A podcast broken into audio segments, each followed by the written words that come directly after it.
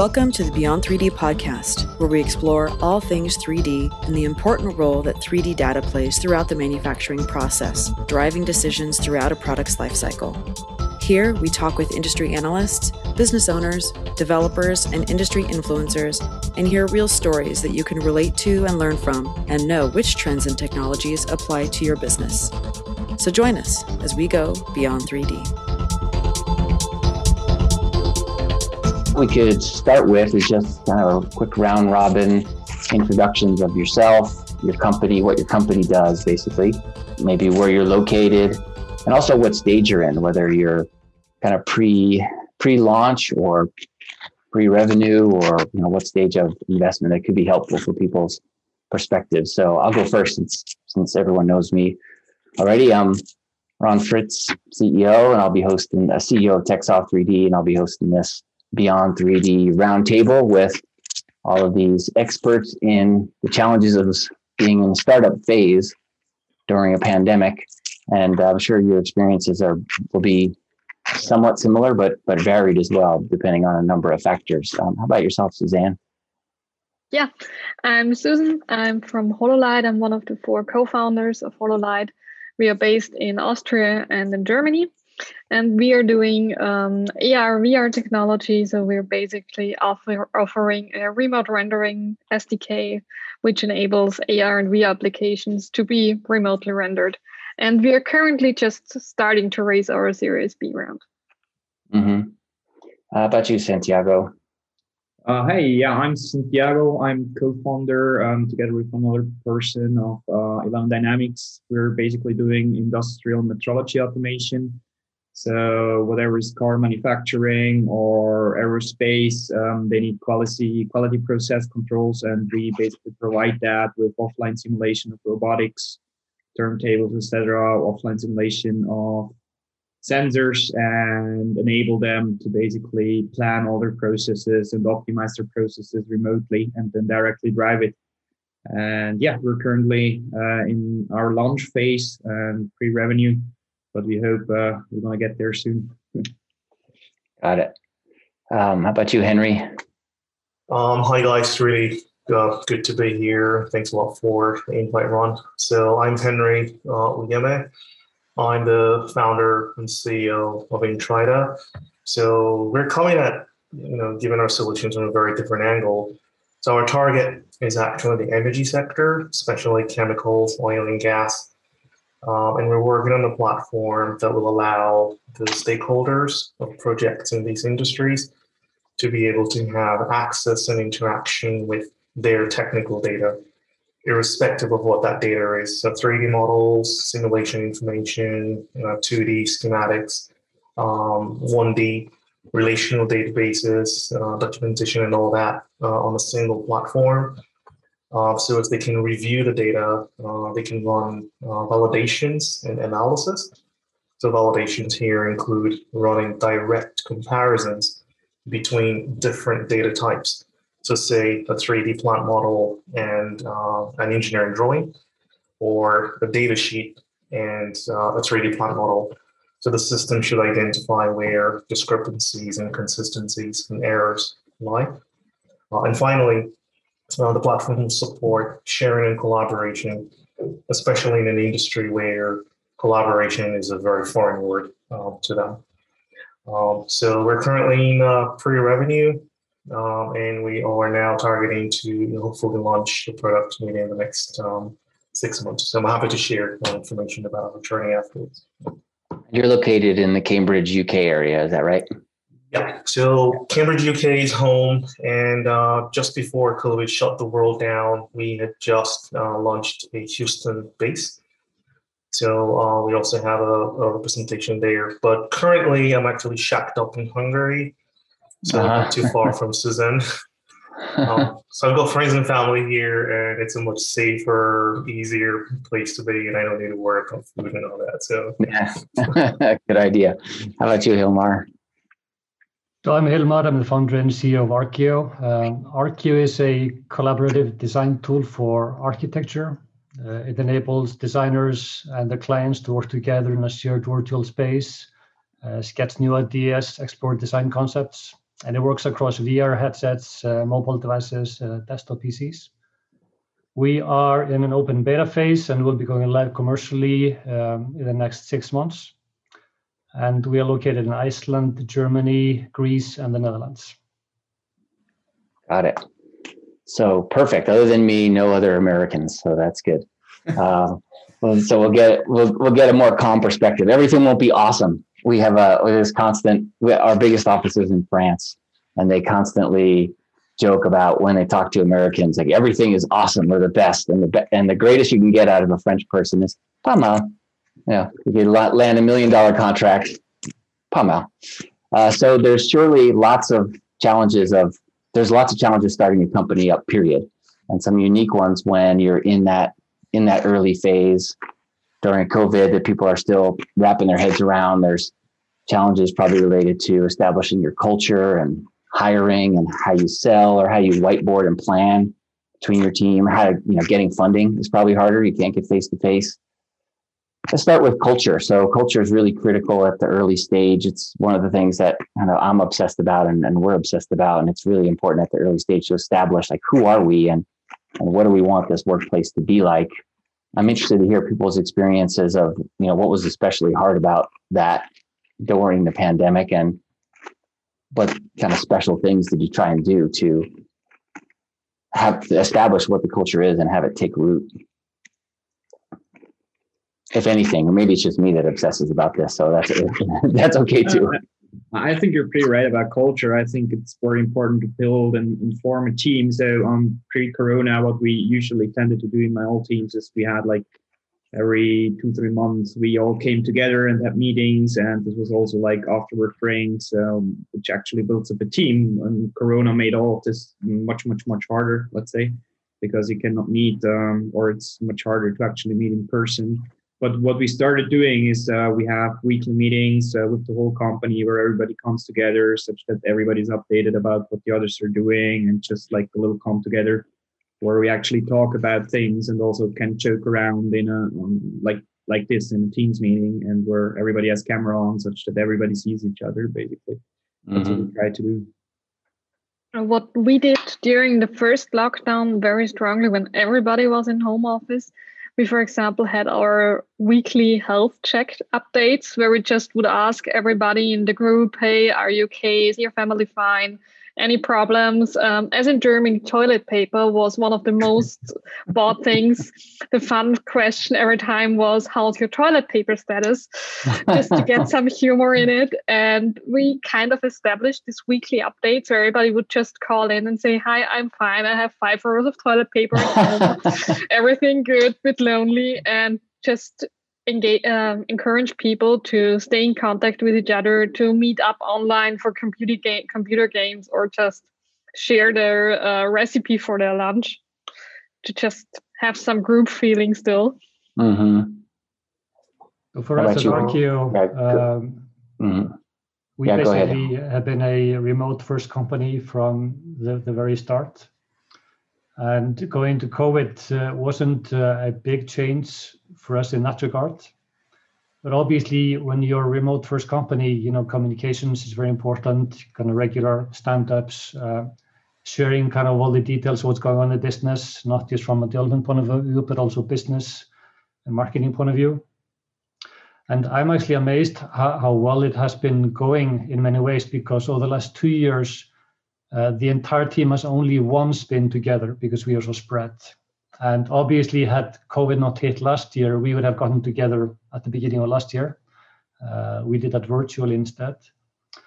And one of the main things that that uh, is, I think, important is just to keep also the team focused and just seeing that we are continuing to deliver and like hitting milestones and you know making people feel good about the work they're doing. You know, it's completely remote. Mm-hmm. How about on your side, Henry?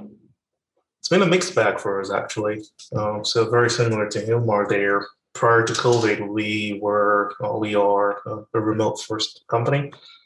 Um, and I'm sure if you know this one. I was a digital nomad, actually. Yeah, so very much so, yeah.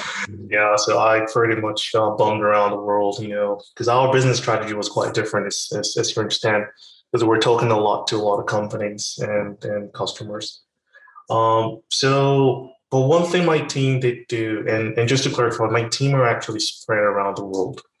So we've got people in China, Malaysia, in Peru, uh, California, in the UK, of course.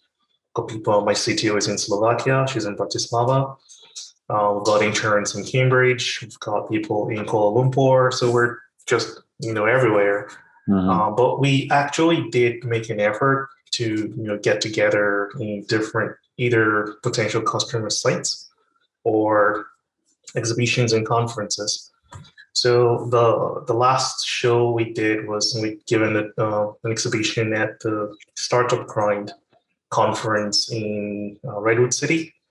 So we were we were there when we were hearing the rumor of this thing called COVID spreading around like wildfire, and I remember like being the only person you know who had a hand sanitizer. Hmm. In you know, so I was just doling it out like a gift to everyone. But but yeah, I mean, we we haven't really suffered much you know, from having to work remotely, so we just enhanced the tools we used. Uh, but we've mm-hmm. struggled from not being able to be out there engaging with people and talking to you know organizations like we did previously. How about on the hiring front? So you know, we on our side at TechSoft 3D, we paused hiring for a little bit while we gauged, okay, what's going to be the impact of of this. And then once we felt comfortable about our ability to predict, we opened hiring back up. And surprisingly, we've actually had good success. I guess time will tell, but good success of hiring people that seem to be really good, good fit and we're much more open to people in remote locations than, than we were before. But I'm interested to hear other people's experience about hiring and whether you think there were benefits to to not being able to meet in person or was it a, a detriment? And like after after covid are there some things you would keep some habits you'd keep that you started? Um, susan did you did you all do any you must have done some hiring over the last year or so uh, yeah, of course. Um, as we closed our Series A round, just perfect timing, two months before COVID, we were directly in the middle of our hiring phase when everything started to get in lockdown. So we paused at that time completely to take a step back and see what's happening. We didn't get back into that intense hiring uh, phase until now. So we were still very careful um, has the good luck that uh, we uh, signed the office contract directly before COVID. So now we have a lot of space and don't have problem when people are in the office. Um, but what we experienced from hiring during COVID is that uh, a lot of people are willing to look for new possibilities as they want to uh, develop. And we got to know a lot of people who have very high potential, which we usually, I think, we wouldn't have a chance to hire but we now got a very got very good talents. Uh, so for us, in hiring perspective, even though we stopped and slowed down a lot, um, we got a very good, a few very good people here. Mm-hmm. Santiago, did you? Uh, what, what's been your experience? Oh, we basically completely stopped hiring since COVID um, because we're mostly self-funded, and we actually had one person, but is basically working on getting shares of the company basis. Um, yeah, so we completely I haven't had to really deal deal with it. Yeah. yeah. Is that similar for you, for you, Henry, in this phase? You cast a wide net. You you hire from all corners of the. Are you trying to get anyone in Antarctica? So that you can really complete the cycle? Couple penguins we interviewed didn't, didn't, didn't, get back. yeah, hiring for us has been quite tricky because we're looking for people who you know understood the space we're in and who are mm. passionate about what we're trying to do. Um, at least on this in the early stage. Um, so it doesn't matter what part of the world you are in. If you think you have the, the knowledge, the interest, the passion, you know, we're happy to uh, get them on board. So COVID didn't really I wouldn't say really affected how we got people on the team. Uh, in fact, we've had two additional individuals uh, join us, but it made it a little difficult. So we lost people from the team actually, courtesy of COVID. Mm-hmm. Um, so we lost two people, we gained two people um, as well. So uh, and, and and the loss was due to people needing to focus on other areas uh, or take care of family members and things like that. Mm. but we haven't been adversely affected by uh, hiring freeze. How about you, Hilmar? What's your experience been on on that? So we basically kept more or less the same stuff during COVID. Uh, we all set, uh, I think, for the next few months, and then we'll start to add some more people later this year. But uh, in in general, I would say our experience has been similar to uh, to Henry's. That we don't really look at location when you look for people and have never done. You know, we're looking for some very specialized talent that kind of understands kind of the ins and outs of the AEC space and kind of development front, uh, working with some kind of advanced tools and so on. And uh, maybe it's because we're in Iceland or we started here. Uh, we have to kind of look pretty broadly for that type of experience because we don't have a big talent pool here. So uh, I think going forward, we will kind of keep that. And my philosophy basically is that it's better to find the right talent, even though it's not like physically located in the same place, instead of finding somebody that's not as good that is physically located in the same place. Yeah, I think that we, TechSoft, like a lot of companies, has gotten much that a lot of companies that didn't start off as remote first, much more open to that idea. I think we had a lot of managers who had not really managed people who were remote before. And so as they're doing their hiring, had a strong, strong bias toward people who were near to them and could work from the office. But now that they're comfortable with it, they've seen they've seen that it works well and that as you say, we can get a lot more diversity of potential talent that way. We also found also that uh, when we started moving on hiring, we moved a lot faster in the virtual world than in the in-person world. It used to be that you try really hard to get face to face with them. Yeah. And so maybe you'd fly them to your office, but it had to be during a time when the critical people to interview them happened to all be there. No one was traveling to a customer site or uh, you know, the coordination and believing that the in-person was so critical really slowed things down. But now that there's no such thing as a first tier interview in person and a second tier sort of less good interview virtually, things that we've been able to move much, much faster with with get getting through hires and choosing people.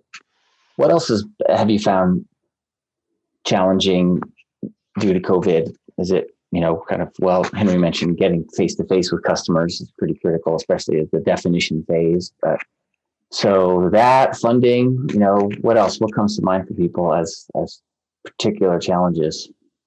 Well, so what I what I noticed is that in the car industry specifically, um, they're very very careful with invests right now. So if you want to launch a new project, you have to convince them over a long time. It takes many more meetings. You have to actually go there, showcase the software, showcase it together with the hardware, uh, really demonstrate that you can do it. Where before this was way, way easier because they're just more careful with invests at this point. Um, mm. And together with COVID, it doesn't make it easier because to do all of this benchmarking in front of them, you actually have to be there. But mm. what happened is that they closed down factories and they couldn't really go there. so the combination of all of this um, made it kind of hard to get new customers on the other side, they're a lot more open to actually um, having online demonstrations. They're they're more they're actually really starting to use online tools like Zoom and Teams, where before you had a lot of let's say older people that weren't very keen to do that, and you actually had to go in front of them and talk in person to them. They're much more open to that right now. So that's a bit the switch you see in these big companies, at least from my perspective. How about you, Susan? What have you experienced, Susan? Especially from sales side, what we are currently still uh, experiencing a lot is that important people who are needed for the decision are either in short-term work, so they are hardly uh, reachable, mm. or uh, people are not available at all at, at the moment as they're in home office or completely not available. So our sales cycles are way longer currently than we are used to on, in some customers because people already said yes, but the paperwork is lying on some desk. Right. And it's waiting there for time to pass. Yeah, that's interesting. About yeah, you, I was going to add to that. So I think we, we experienced exactly what Santiago and Susan also went through. Um, so from from that perspective, uh, COVID hitting off, so our you know startup strategy was as you know, run quite different where we're doing a customer first approach. So we wanted to speak to quite a lot of companies. We wanted to get a lot of feedback from them and you know get some people on board prior to going through the proof of concept, MVP, and beta and all that. So although our platform is supposed to be a horizontal one, uh, but we kicked it off by targeting the energy vertical, so oil and gas, chemicals, and all that. So those are the folks who were pretty much speaking to the whole time. Uh, and as you guys know, when this COVID shock happened, the first industry that was hit really, really hard was energy, especially the chemicals sector. And, you know, uh, in fact, you had the West Texan crude price went into negative, where they were actually paying you to take oil off their hands. You know, mm-hmm. uh, so it was really that crazy, and it affected you know a lot of these companies. Um, not that they didn't have the resources, but everyone went into this shock where they pretty much froze all projects and froze mm. all contracts and all that. So we were just this, you know, lowly startup there wondering, you know, where, where all those guys who were drinking beer with, you know. Mm-hmm. So one very painful one, and this is a personal one to me anyway, was um, so I'd spent almost two months in, in Houston prior to COVID uh, hitting. Um, we arranged, you know, uh, well laid out meetings. So we had a meeting scheduled with the head of Shell Ventures, who was actually really interested in what we were doing. We had ExxonMobil on board, we had ABB, Bechtel, and all that. And when the first shock wave of COVID went, all these meetings were getting canceled, and you know, from being suspended to getting canceled, and all that. And it was, yeah, that was really devastating. Mm-hmm. And um, yeah, so I mean, we had to adapt really quickly because um, for a number of companies, we'd given out contracts for pilot projects. Uh, so I remember we handed out over 11 different contracts to different companies. Uh, I think we only got one back, and the rest was just lying on people's desks. And either they're not at the office, or they, would lost their jobs, or you know, there was always a story around it. So, but but yeah, that, that was our experience um. Hmm. How about you, Hilmar? So similar in many ways, during the first kind of part of COVID, uh, what we found is that uh, the people we are working with that were testing uh, Arkio, you know, they basically everything ground to a halt. Everybody kind of went to their home office. And the first, you know, four, five, even six months, people just spent trying to make sure their businesses could operate, that they could run their business. Like, how do you do that when all of a sudden everybody just goes home? Like, you need hardware to do that. In our case, you know, the the VR headsets that kind of we are using or people are using, you know, they just got left at the office. Like people just mm. went back home and they just had a laptop or or a phone. Yeah. So like uh, Mount Vesuvius exploded and they all just disappeared. Like exactly. Remnants or coffee cup on their desk. Yeah. So, so that was a bit of a challenge to be honest. Um, but but then what happened kind of after this initial period is that you know there's this renewed focus on what how do we actually work together now that we have the base operation kind of stable and uh, now this renewed obviously interest and emphasis on collaboration tools uh, everybody's figuring out how to be more productive when people are working remotely and clients are remote mm. And there's also a new kind of wave of, of hardware now in the market that's kind of more uh, mobile, uh, cheaper to get than before. So if anything, kind of uh, COVID has just accelerated kind of the, the, need for you know solutions like we are working on. Uh-huh. But but the the first kind of six months were definitely you know there was a big shockwave and you know we could definitely feel that like everybody else. There's there's one uh, we've since we work with so many companies, you know, we've heard a lot of stories about where how COVID has hurt sales, but also sometimes how it's helped sales. There's a company we a US based company we work with called Proplanner that makes a PLM system for manufacturing that's sort of got elements of an MES system and they handle 3D virtual assemblies.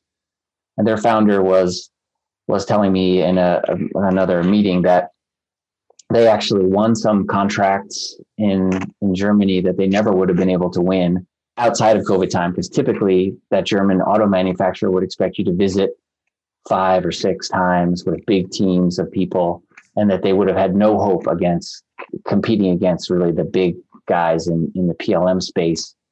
But because they were no one was able to visit they were all really on equal footing and it was really just more about is what's the best product? And they found that they actually were that that scenario was helping them interestingly.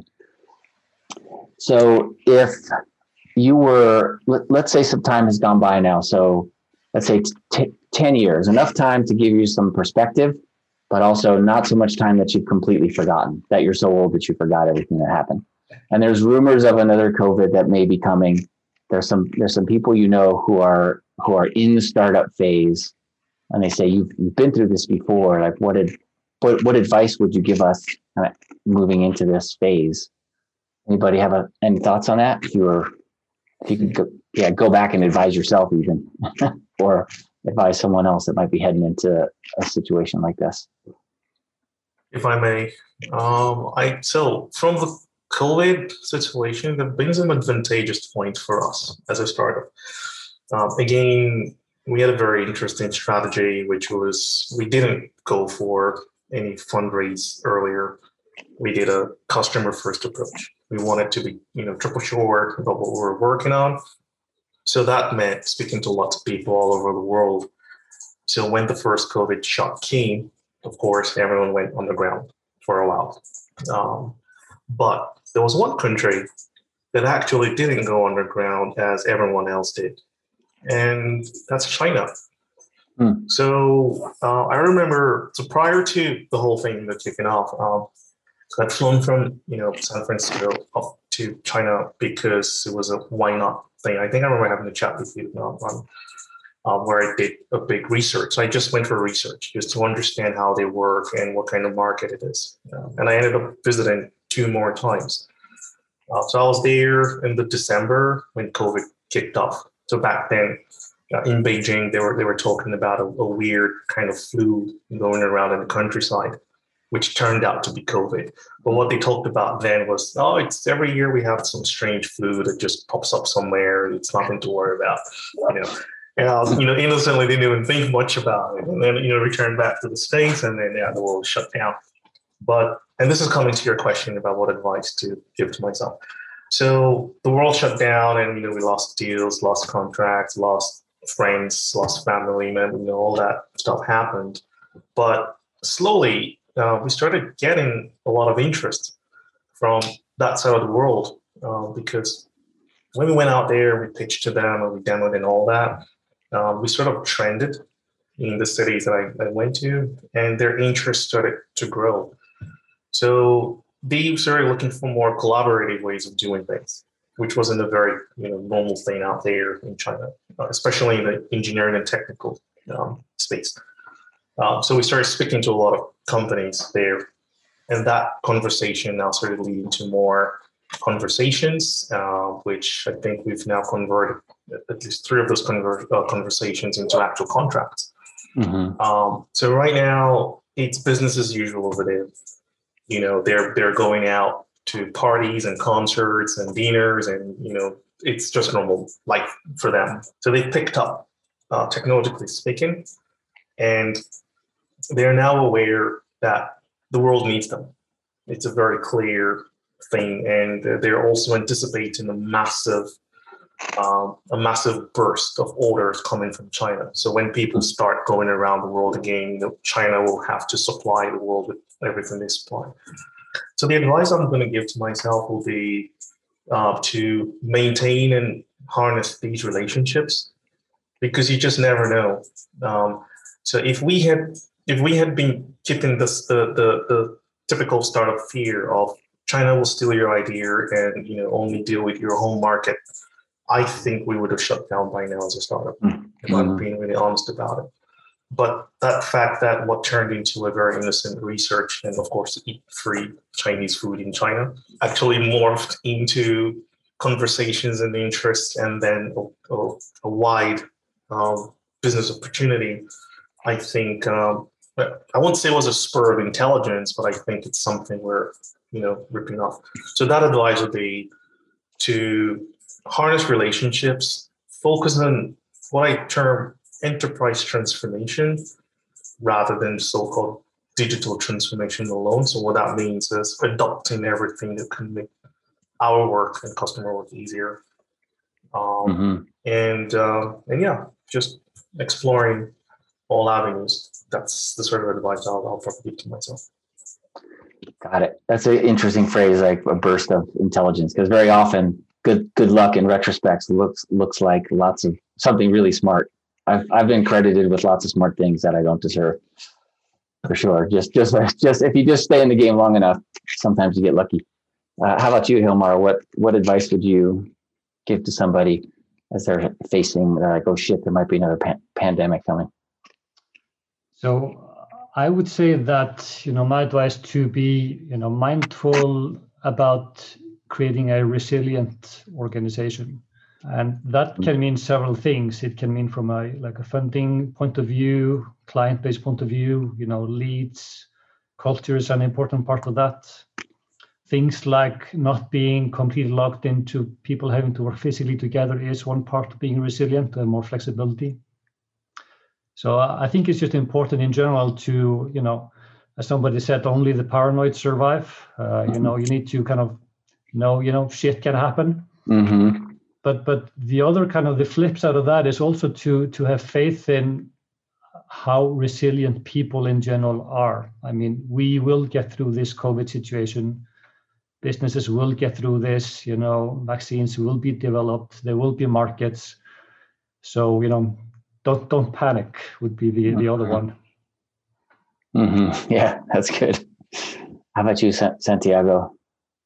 Well, I probably would say to myself that you should rather see this as an opportunity instead of a drawback, um, because there is a lot of opportunity in the whole crisis.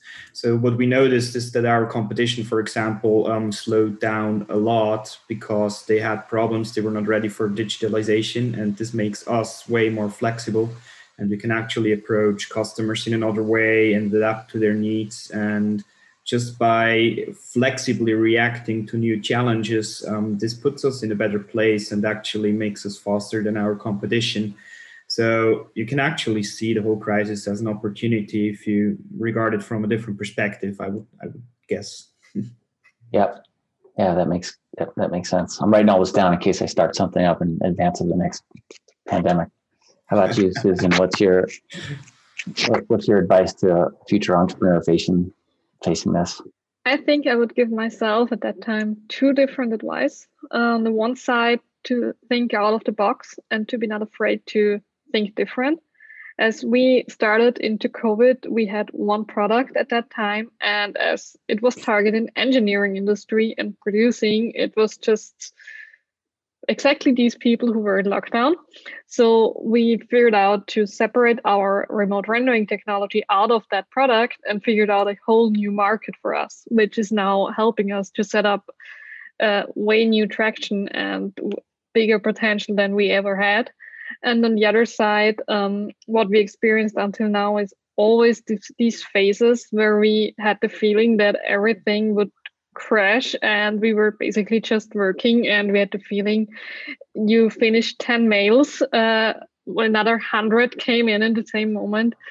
These were always the worst phases of work because you were basically just running through but these were always the phases where the company afterwards was better positioned than ever before. So it always came out something good in the end and i just think the faith in that is essential to not get crazy in that time. Right. Yeah. There's always something that you can learn or something positive that'll come of it or some opportunity as Santiago Santiago mentioned. So um, any any final thoughts from anybody? Anybody that anything that's kind of on your mind that we didn't cover that you think is worth worth mentioning or sharing with the group before we wrap up? Anything from you, Hilmar?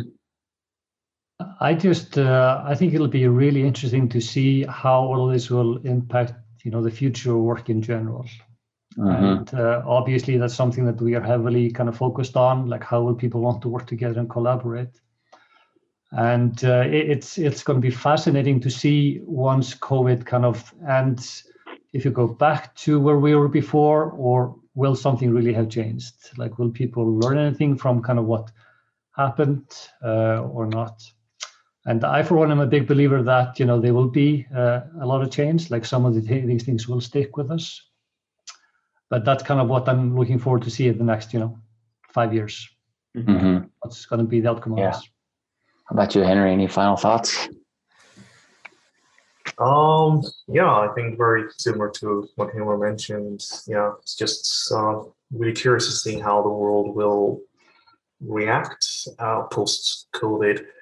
So I'd mentioned, you know, China earlier. If it's anything to use as a benchmark, it's business as usual over there. Nothing changed. hmm People just wear Yeah. more masks, I guess, uh, you know, dealing with what the current challenge is. But one thing that I want to um, point out when is uh, the issue of mental health. Um, a lot of people got affected by this in different ways. Um, so startups as well. So being part of a founding team or part of a startup, you know, there was always that fear and concern.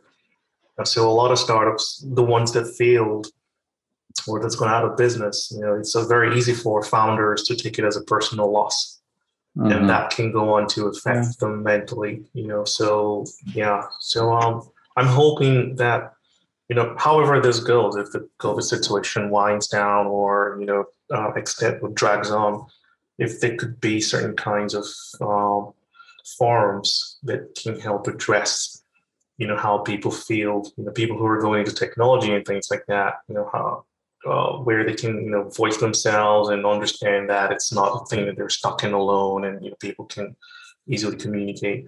But but yeah i think there should be a little more awareness to um, mental health challenges that startups will into and this is just hanging on to what susan mentioned as well so one email is gone and a hundred more emails coming so all the sort of pressures really can do something to the human body i think Mhm. Yeah, for sure. Uh, Santiago, any final thoughts? Mm, Yeah, no, I'm similar to Hilmar. Uh, I think it's going to be interesting to see what comes out of this whole crisis. I hope we're going to trend towards more digitalization where everybody accepts that you don't always have to fly to the customer sites and be there and present because a lot of those meetings were useless, in my opinion, before. hmm Yeah. Mm, So I hope this is going to stick and that we're going to find new ways um, to collaborate through that crisis and that it's going to stick and actually changes the mindset of people. Um, just like another perspective, maybe from the States, what I would wish um, for the future is what I noticed is um, the whole Corona help from Switzerland. Um, it was always very targeted to existing businesses and they completely forgot about startups and that they would need support as well and that funding is harder um, because you cannot really present any revenue and this basically disqualified you for any of the of the help from the state so this was like i felt a little bit lost in that um, from switzerland let's say Yeah, That's a good point. Susan, how about you? You get the final word. Until me, then I get the final, final word, but, but you get the almost final word.